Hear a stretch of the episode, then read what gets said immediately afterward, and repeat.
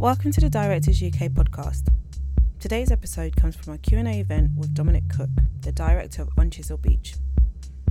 Dominic spoke to director Gillies McKinnon about the film, coming from a theatrical background and working with Ian McEwan. If you like what you hear, don't forget to leave us a review or subscribe to the podcast.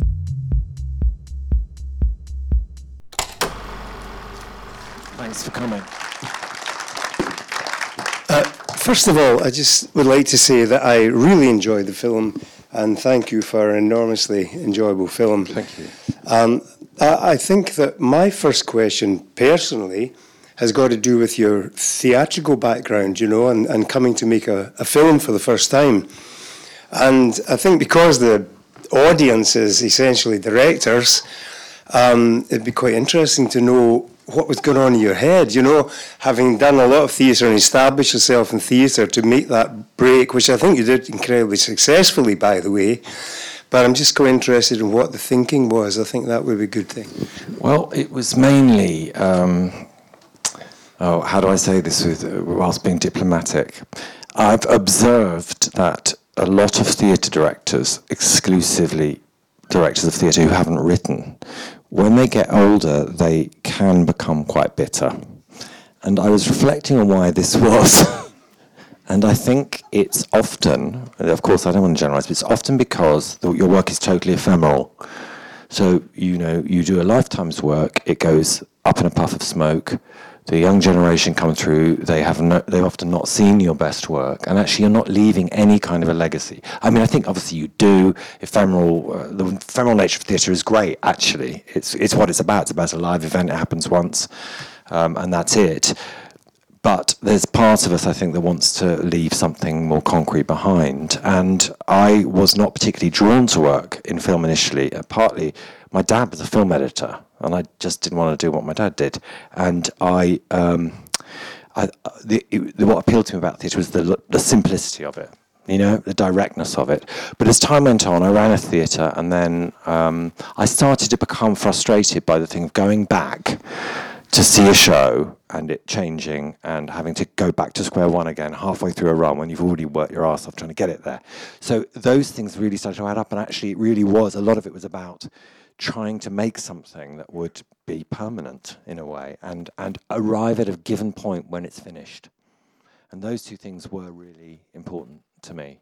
And um, I've really enjoyed, I mean obviously it's been a steep learning curve, but I've really enjoyed making that transition. Okay, well, that's that's great. Now, I mean, on the kind of aesthetics, if you like, you know, I mean, how did you make your decisions about how the film is going to look, you know, the tone of the film? I mean, I know there was some um, conversation about holding shots, you know, which seems to maybe come from your theatrical back background.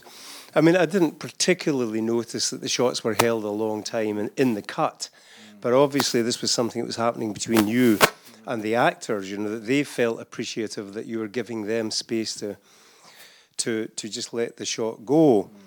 Uh, and how does that affect you rhythmically, if you like? Because the theatre rhythm is so specific. It starts there and it ends there. With film, we're continually kind of playing with rhythm. Mm. Uh, I mean, just see if there's anything there to talk about. Well, I mean, it's a really interesting question. I did these three Shakespeare films for television before I did this. So that was a kind of baptism of fire in terms of working with a camera. And what we did, partly because we had no time um, to do that, is, and we were tracking, say, in one of those scenes, we had like seven or eight people whose stories were not necessarily relevant in that scene, but two and a half hours later they would be. So we had to track reactions from seven or eight people, and they all required, therefore, you know, shots, often single shots, so we could we could tell those stories. So uh, the mix of the lack of time and the particular nature of that story meant we had at least two cameras going the whole time.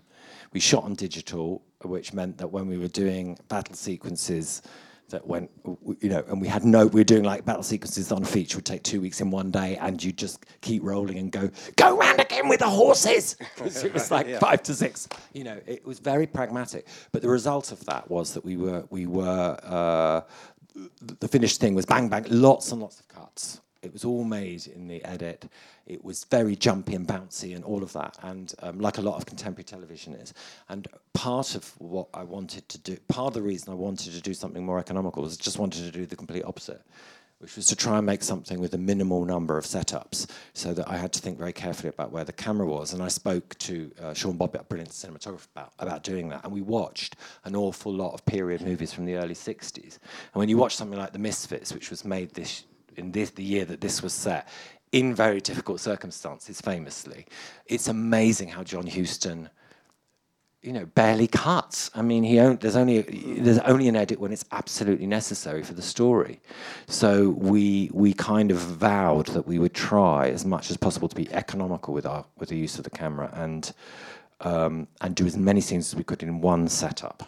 So there are a lot of scenes which only you know only, only had one setup.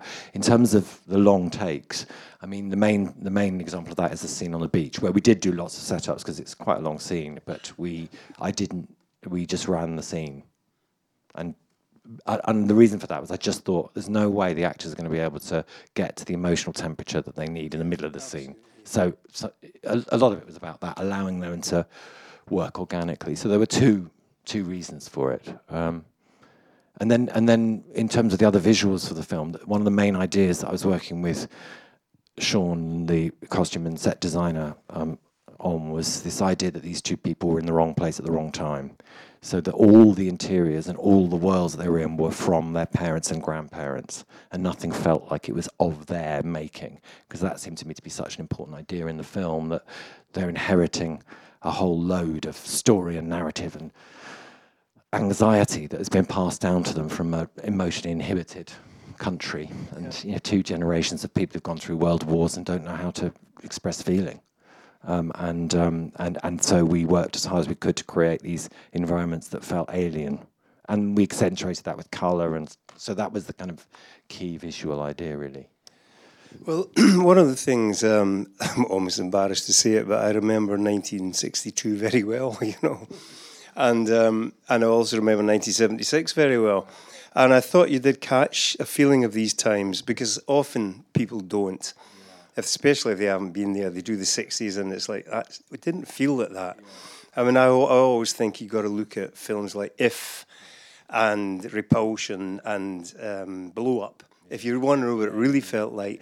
And I thought that you that you really did capture a feeling. That period before the Beatles came was a really not hot period, you know? Um, and... One of the things I really liked in the film, by the way, and I haven't read the book, so I don't know if this is reflected from the book, but there was something almost inexplicable about this relationship mm.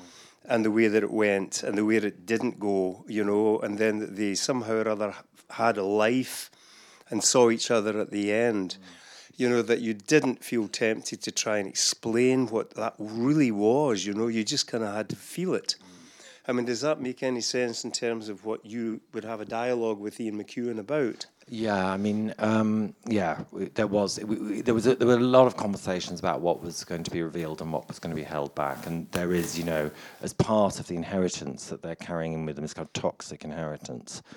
There's uh, there was an abuse moment between the father and daughter, and that, of course, inevitably caused a huge amount of conversation and questioning, and not just in the script but in the post-production of exactly how much was revealed and how much we left to the audience. And actually in this instance I really uh, I really relied on what he'd done in the book, because it was similarly abstract. I mean, it's literary but abstracted.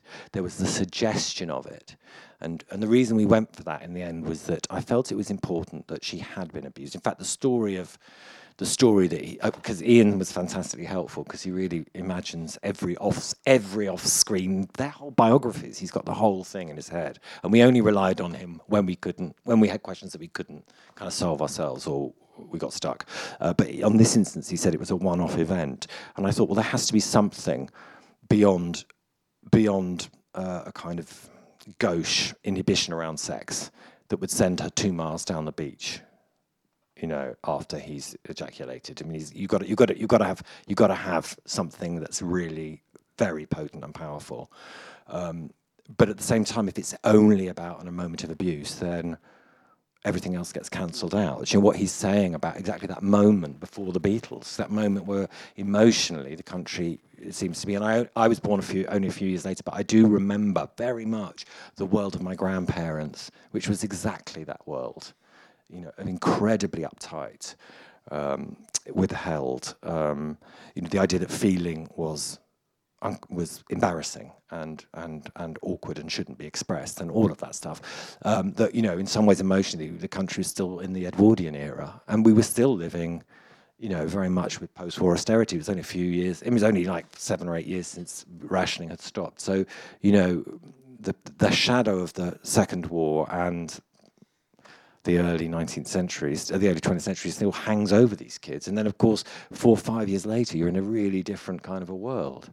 So we did, we did, for example, with the design, I think what often happens with period, and this is just an observation from theatre, from working in theatre, that having done period plays a lot, is that people often parody the period a bit or pastiche it a bit. And, you know, you're in nineteen sixty-two, so everything's from nineteen sixty-two. And, of course, most people bought their furniture in nineteen thirty-two when they got married. Or, you know, so we tried very hard with Susie, our brilliant production designer, and her team, to really root the choices in some kind of truth and some kind of backstory, um, especially in those families, because it seemed to me that the worlds of those families were so determining for those kids. You know, the the, the the sense of the domestic lives they come from are really uh, important. So yeah, we tried. I mean, is it? Yeah, we tried. Yeah. I remember nineteen seventy-six. However, I, yeah, I was there. But I mean, I thought the the change from the sixty-two, it was sixty-two, wasn't it, to seventy-six was terribly convincing to me. You know, in terms of the way everything felt. Right. You know. Yeah. But I'm glad that you didn't go any further with that abuse story, mm. because I think if you had, really, it would have changed it for me, mm. because it would, you would have explained what was going on. Mm. And part of what I found really watchable was the kind of enigma, mm. because it was really like that in sixty, mm. that, that that period. I mean, people were in the dark. Yeah. They would read a book about this, you know. Mm. I mean, I personally remember being about, you know, twelve and asked myself, two boys I knew knew about how babies were made. Yeah. And and I, I pleaded with them to tell me. And they said, no, it may just you'd just be sick. I mean, you know, it really was like another another planet at that time, you know. So uh, anyway, yeah. But another question I have would be, I mean, there's a lot probably to be said about working with your two principals, I mean, who are excellent, really excellent. But, you know, there's that pleasure when you make a film of your other cast. Mm. And you're a great other cast. I mean, I worked with Anne-Marie Duff, and I'm sure it was such a pleasure no, to work with her. Yeah, yeah. I mean, they were great. I mean, I was lucky because I wasn't under pressure. Once we'd cast Saoirse, I was, uh, you know, my producers just supported me in the rest of the casting, including Billy. I wasn't under pressure to cast, you know, name actors or whatever, um, which was great. So it really was a question of finding out the right people. And I mean, some of those actors I had a relationship with. I worked with Emily Watson on her very first job. She was an understudy and I was the trainee director at the Royal Shakespeare Company. Um, and um, so I, I went back a long way with her. Anne-Marie I hadn't worked with, but w- her first day on set was being naked in the garden. And we we didn't know each other. I mean, she was doing a, she was doing a play in London, Um, and rather spectacularly agreed to do this, and was commuting, you know, from you know from doing a huge role on stage, and uh, we hadn't had time to rehearse with her at all. Uh, I had one phone conversation with her, and that was it. And there she was, on the, and she was just so courageous and so open. I mean, she was wonderful. They were great, and I think Adrian Scarborough is just uh, an a, amazing talent. And what my favourite scene in the film is the scene between him and his son, just before we go to nineteen seventy-six.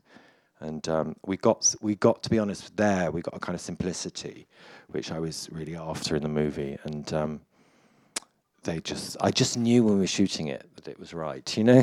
They were, they, they were just, both of them brought so much into that space of their relationship in the past, and that very British kind of Terence Rattigan thing of deep feeling and the inability to express it. And um, but Adrian's a remarkable. So yeah, it was. I was very lucky with all those, all of that, all of those uh, the parents.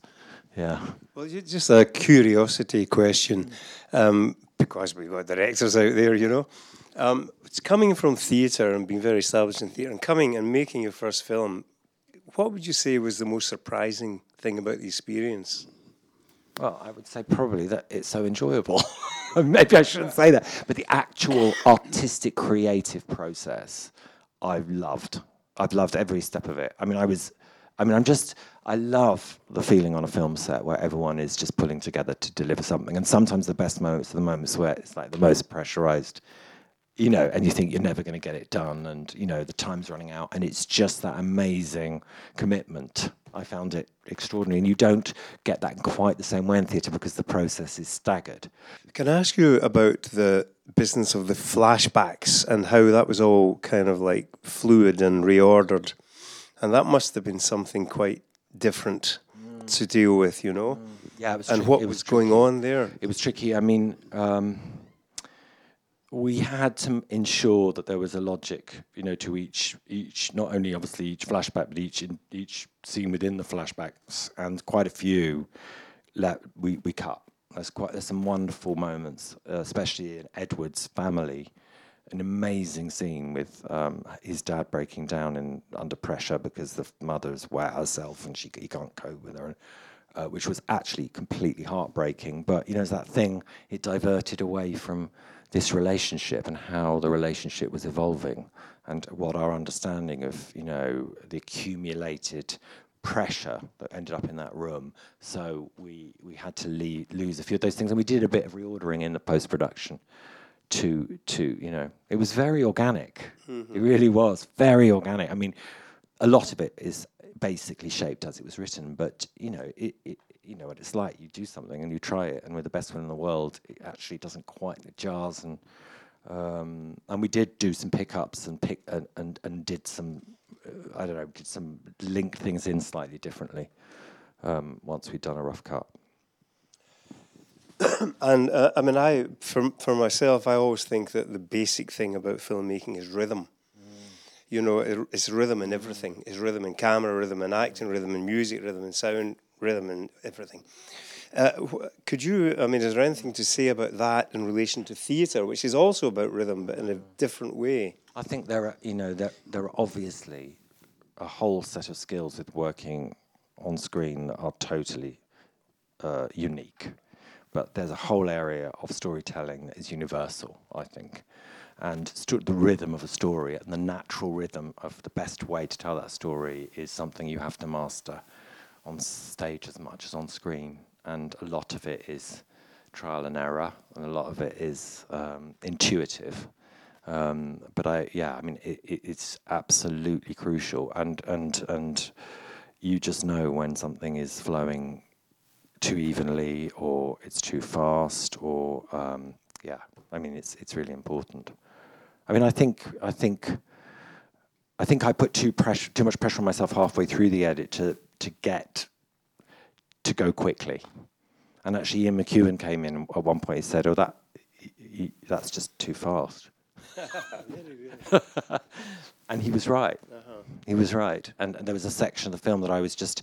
Maybe I was slightly nervous of, and I was just like, we've got to get through, you know, that thing of that, the kind of solve-all thing of if you go quickly, it'll be better. Well, of course, it's not always the case, and actually giving air to certain thoughts and moments and beats um, really helps the connection of the audience to the inner world of the characters, you know. Um, yeah. Uh, maybe my last question before we hand it over is... Um, Like, uh, I mean, I made a film once with Pat Barker, and uh-huh. it, it, I didn't ask for consent on anything. Mm. We just had dialogue. Yeah. But there was one decision that I made that I absolutely couldn't go with unless she consented. Right. I mean, that was my choice to ask her. She could have yeah. said no. Did you have that feeling when you were making this film? Yeah, I mean, Ian was was just magnificent, really. I mean, he was so... Um, he did what... What I've, I mean, I've worked a lot with writers in theatre, so I'm very comfortable with working alongside writers, but I was nervous about working with a novelist because I just imagine that novelists are much more introverted and private and not natural collaborators, which, of course, isn't always the case. And with Ian, he was in- amazingly collaborative. Um, but he did that thing that I find really useful with a collaborator, which is there were certain things he was absolutely sure should be a certain way. And because he wrote the script, they were kind of there. And other areas where he was really open and interested to see what emerged. and um, uh, so it was. There was a lot of back and forth, but I, d- I didn't feel at any point a kind of coercion or um, a sense of anything had to be just so.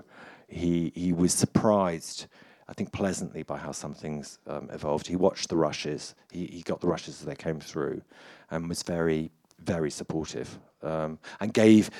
I found my most valuable time with him was was towards the last bit of post production, and giving notes on. You know, he come in and we watched it, and he we some we we did one. There was one time where we watched it together, just in the cutting room, and stopped and started, and it was a conversation. It was a conversation about should we, why are we? You know, really, really productive, really positive, and um, you know he and also he'd give he'd give notes that were muscular. Do you know what I mean? Like things that you could take away and do something creative with, and actually you got quite excited by. You know, um, and um, I mean I had that a bit when I did the Shakespeare with Sam Mendes, and he was making a James Bond movie at the time, so he wasn't around very much, but. He he made some key interventions where he gave me a couple of really big thoughts that were just brilliant because you you longed to go back into the cutting room and try that out, you know. Um, and it was a bit like that with, with Ian. So no, it was it was it was really positive.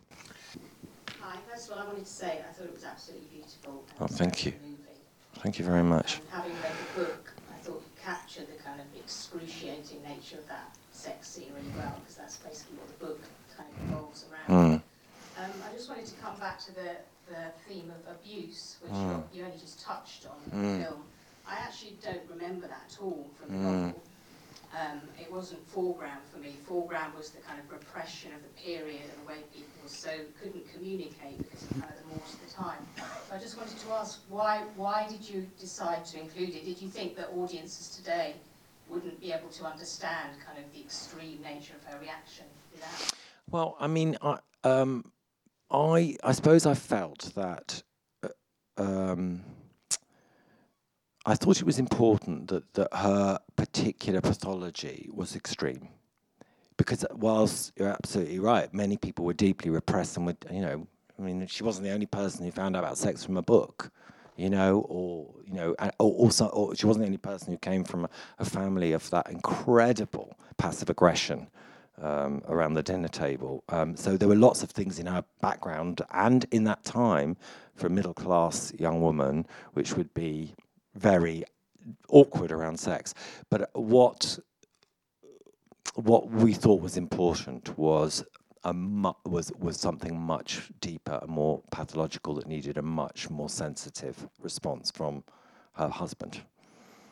And equally, there were very many women who were very comfortable with sex. In fact, I I showed the film to a friend of mine who's a writer who was literally that age and went to, you know, university at that time, and she said, we weren't like that at all, which seems a bit ridiculous to me. It was like, oh dear, okay.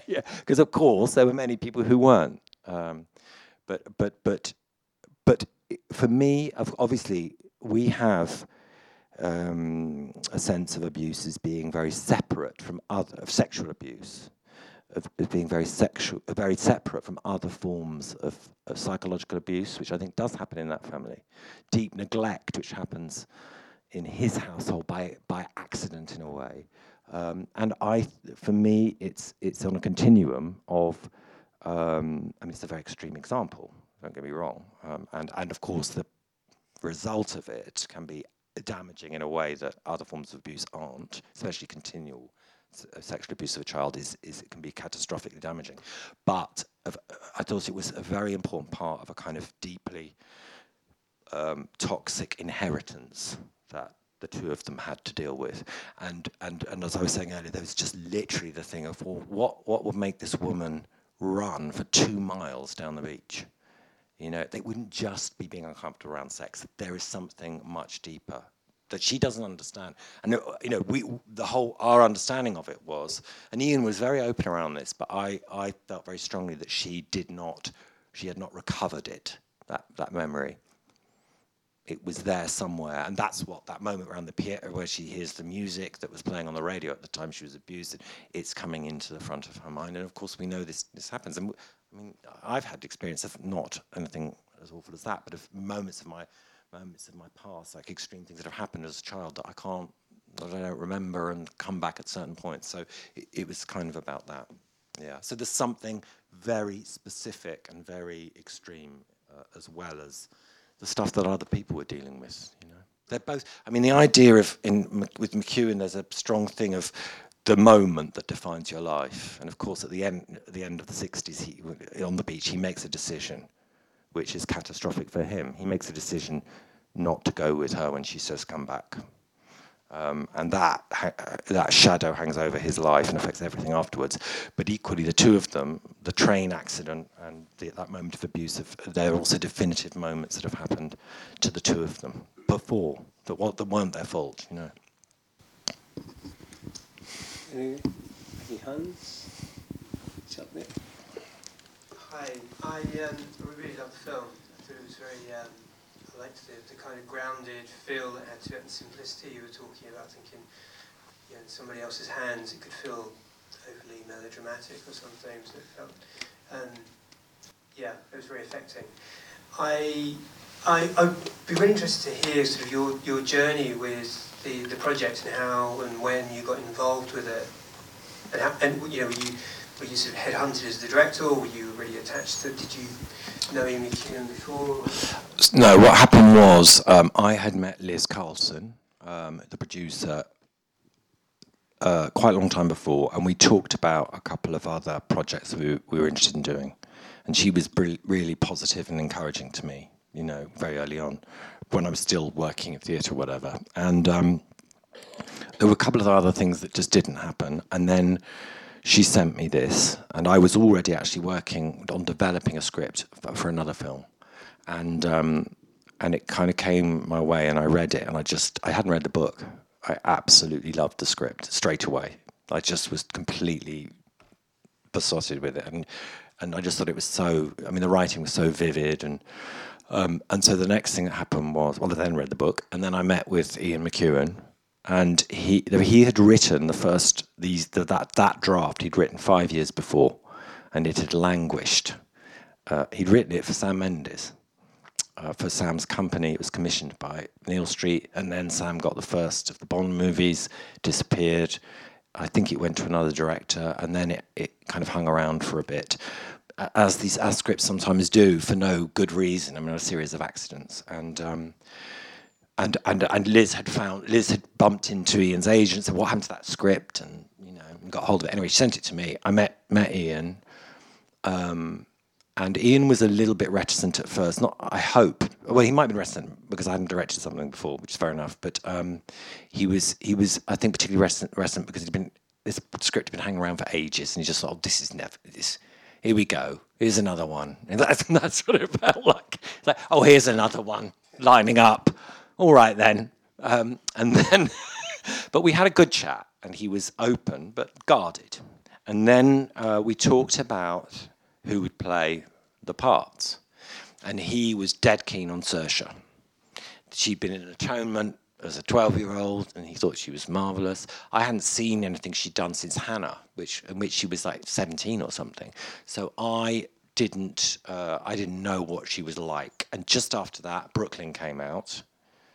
I didn't know what she was like as, a, as an adult, really, is what I'm saying. And so I went to see Brooklyn, and I loved it. I thought it was such a beautiful, complete film, and she was magnificent in it. And what was special about her was that she has the ability, which was really required for this film, of playing the social reality of the society she was in, but giving you so much underneath that, of course, on camera, if it all works, can really come out. And I knew that there was, it was really important to have an actor who could... in both parts, who could give you subtext, because so much of it's unspoken. So I just thought, oh, she's really wonderful. So uh, we met. She was very keen to do it anyway because of her relationship with Ian, and she'd read the book ages ago and loved it. Um, and then she came on board, and once she came on board, it all started to become a real thing. So we then got finance, and then... And what was amazing about her was that she committed a year ahead, and she didn't move. She committed... She said she was going to do it in the October, the following October, and the date stayed exactly the same for a whole year, which is pretty amazing, because she really, really wanted to do it. Um, and so that's how it all kind of then moved, moved forward. Hi. Um, I, I, I got the invitation to come here this evening quite late. Mm. Um, I'm really, really glad that I did. Um, I knew of the knew the title mm. before coming in, but I watched the trailer online before I came, and, I, mm. and it, it kind of reminded me of what, what, you know, that it was it, it, a little bit special mm. potentially, you know, because obviously I haven't seen the whole thing. But when I came here this evening and I started watching it, I, uh, there there are times when you you're not sure if it's kind of okay to be laughing, and I was not laughing as much as I other people around me, and that's unusual because normally I, I laugh quite a lot. Um, but I was just wondering, you, you just said that you, you you there was another project that you potentially were working on when you got the script for this and you read it and you you fell in love with it, and I'm just wondering at that time, or perhaps at the beginning of the project, when you when you read the script and you fell in love with it. As a, as a director, I, I presume that in your in your mind you kind of you were already seeing what you could do mm. with what you read. Mm. So I'm wondering, in conclusion, mm-hmm. how close was the end product to what you had originally right. envisaged you would make? Gosh, that's yeah, it's really hard to remember. I mean, I I yeah, it's quite close. I think it is quite close. I mean, you never completely, I mean, for me anyway, I'm just not the kind of person who ever completely knows how it's going to work, because I'm quite, um, I think I'm quite intuitive, so I tend to create things as they go. Do you know what I mean? I, I, you know, for me, it's a process. So you come in with intuitions, and for me, it's important to try and define what the center, what the spine of your project is. You know, what the key idea is, what the dynamic is, something that you, you can always check everything in with.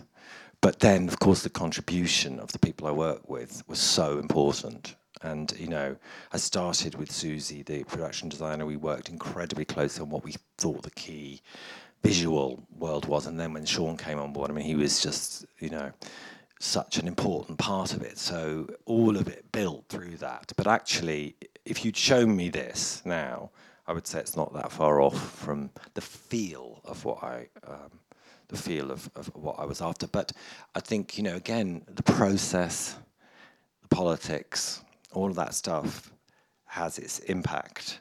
And I mean, I I found the shed. I found that you know, I, I, I was. I mean, I, I you know, I was learning on the job. I mean, how to manage a schedule properly is so important, isn't it? How you use your time.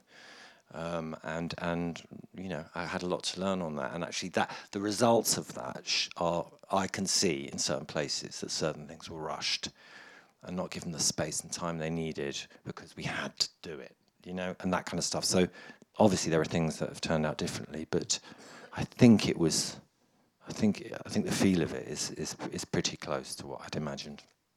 I mean. It's important. I just think it's really important, whatever you do, because I've got, you know, I've done a lot of theatre and had my fair share of terrible reviews and people walking out, as well as things that have gone been received very well. And my relate, what I've learned, for me anyway, is that my relationship to what I do is very different to what other people's relationship to what I do is.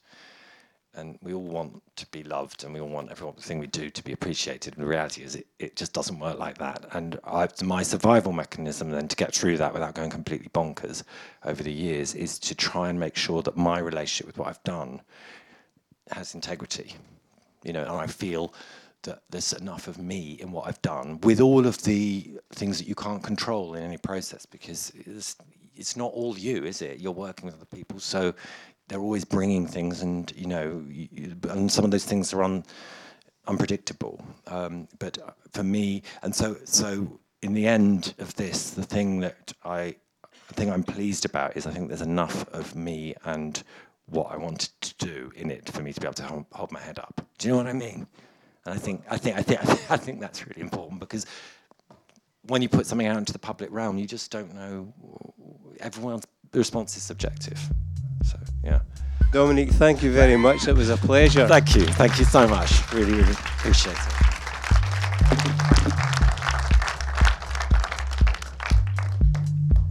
This podcast was recorded from an event as part of the Directors U K programme.